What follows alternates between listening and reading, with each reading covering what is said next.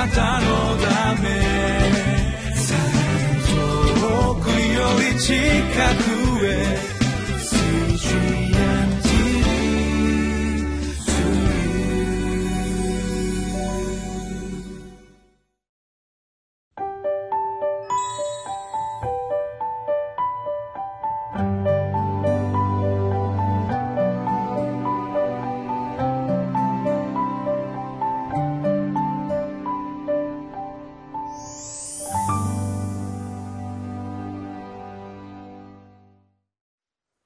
大阪にありますイマヌエル堺キリスト教会の津田聡樹と申します。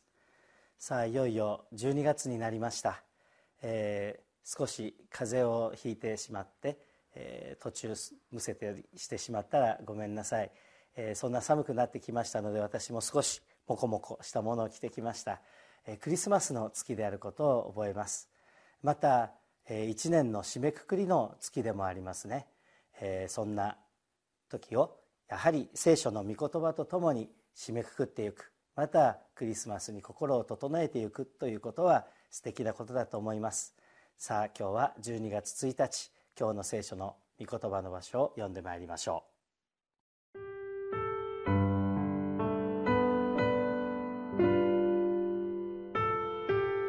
詩編22編。1節から18節。我が神、我が神、どうして私をお見捨てになったのですか？遠く離れて私をお救いにならないのですか？私のうめきの言葉にも、我が神、昼、私は呼びます。しかし、あなたはお答えになりません。夜も私は黙っていられません。けれども、あなたは聖であられ、イスラエルの賛美を住まいとしておられます。私たちの先祖はあなたに信頼しました。彼らは信頼し、あなたは彼らを助け出されました。彼らはあなたに叫び、彼らは助け出されました。彼らはあなたに信頼し、彼らは恥を見ませんでした。しかし、私は虫けらです。人間ではありません。人のそしり、民の蔑みです。私を見る者は皆、私をあざけります。彼らは口を尖らせ、頭を振ります。主に身を任せよ。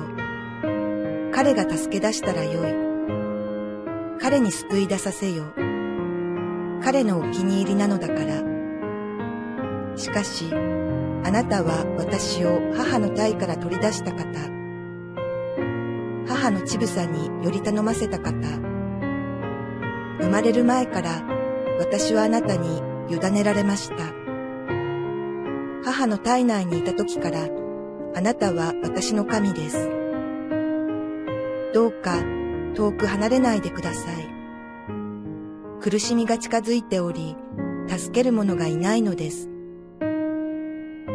数多いお牛が私を取り囲み、バシャンの強い者が私を囲みました。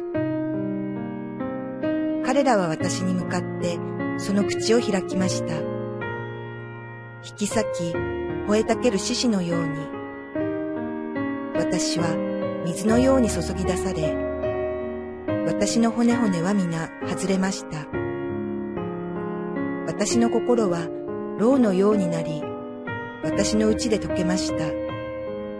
私の力は土器のかけらのように乾ききり、私の舌は上顎にくっついています。あなたは私を死の塵の上に置かれます。犬どもが私を取り囲み、悪者どもの群れが私を取り巻き、私の手足を引き裂きました。私は私の骨を皆数えることができます。彼らは私を眺め、私を見ています。彼らは私の着物を互いに分け合い、私の一つの着物をくじ引きにします。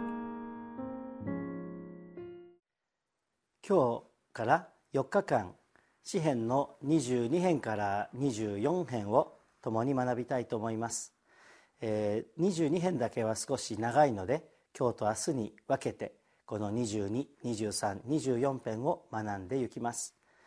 この3つの詩は三連詩と思われています。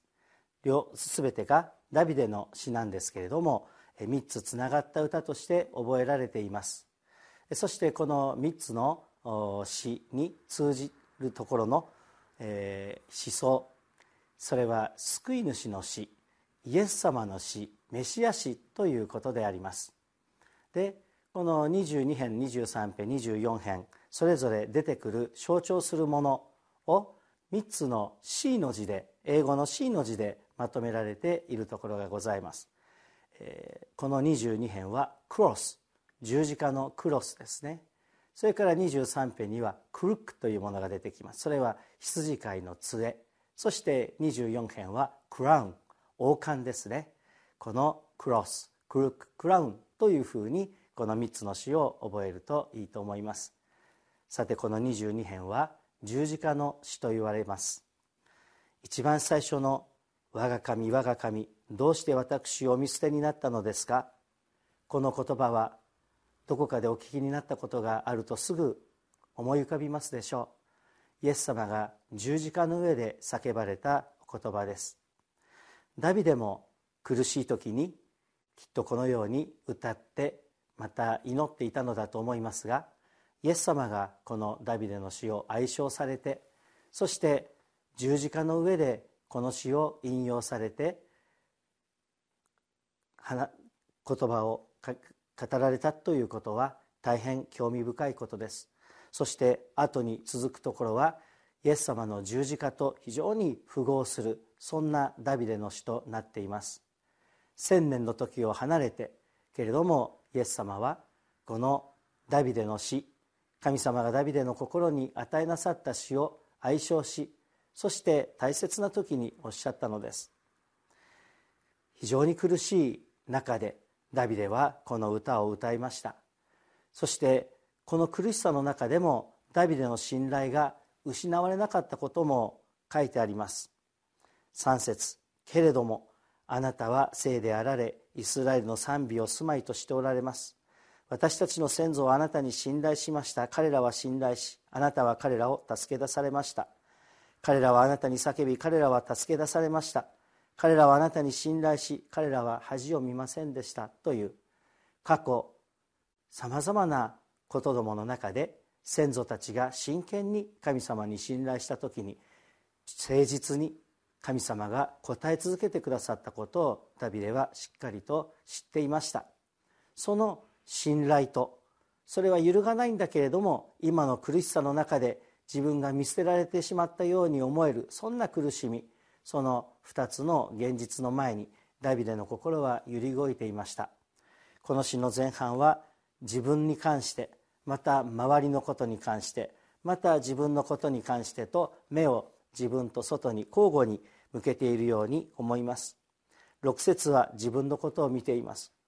私は虫けら人間ではない。人のそしり民の蔑みと自分を見ている。そして7節と8節は周りから見られているところの目あるいはあざけりの言葉。また91011節を見るとまた自分に目を向けて今度は虫けらのような惨めな自分ではなくてこの神様が私を見ていてくださったんだという過去の自分の人生の中で神様が見ていてくださった自分です。そして周りを見るとまだ厳しい状況12節13節は敵が強くまた大きく激しい力を持って攻めてくる様子が書かれています。そして14と15はそのような中で本当に乾ききってしまい弱ってしまっているところの自分の姿。そしてそんな自分を161718はまるでおもちゃのようにあるいは虫けらのように扱っている冷たい周囲の状況が見えてきます。イエス様が十字架の上で経験されたお苦しみ沿っていることがわかるでしょう。7節と8節の周りの姿また1718にあるような裸で木の上にさらされている姿また着物をくじ引きにしているその部分も十字架の通りであります。そんな中で主はどうして私をお見捨てになったのですかと祈られました。イエス様のほかに生きている私たちがこの地上の中で神様に見捨てられるということは絶対にありません。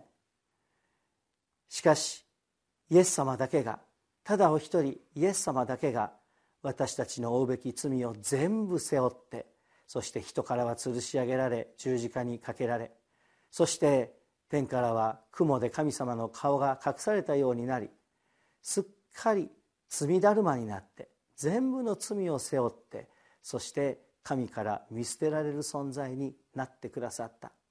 そのことのゆえにイエス様がそれを受けてくださったことのゆえに私たちはどんなに虫けらのようであってもイエス様が背負ってくださったことのゆえにイエス様が見捨てられてくださったことのゆえに私たちは決して神様に見捨てられることのない救いの道が備えられているのだということを感謝したいと思います。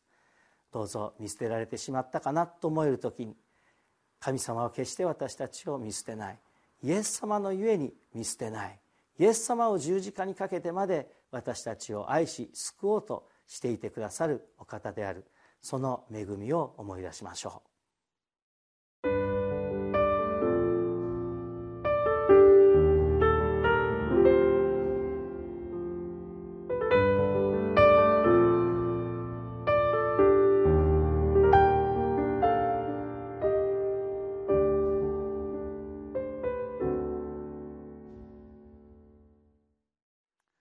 自分の人生がまた自分の人生の終わり方がこんなにも恐ろしいものであるということを知っていたならばとても踏み出せないような人生だったと思います。でもイエス様はあえてこれらのことを知りながら来てくださりそしてあざけられ罵られ引き裂かれそして十字架に本当に惨めさの極限になって私たちの惨めさの全部を背負ってくださったのです。どうぞ信頼をイエス様に信頼を持ってどんな苦しみもイエス様はご存知でしたけれど私たちの苦しみもまた知っていてくださるお方です。信頼し神様見捨てないお方ですねと信頼を主に向けながら進み続けましょう。一言お祈りします。天の神様十字架の厳しい罰が待っていると分かった生涯をご存知の上でそしてあえてそれを自分の身に背負うために地上に来てくださったイエス様。そのイエス様を覚えるクリスマスの月を迎えました。華やかな世間の騒ぎやパーティーもありましょうけれどイエス様がこの地上に来てくださった私のために来てくださった意味を深く感謝しながらそしてその意味を覚えながら楽しく祝う時にもどうぞイエス様の本当の救いを心に思いまた周りの方にもお伝えすることのできる恵みに満ちたクリスマスの月を過ごさせてください。主イエス様のお名前によってお祈りします。アーメン。なたのため遠くより近くへ。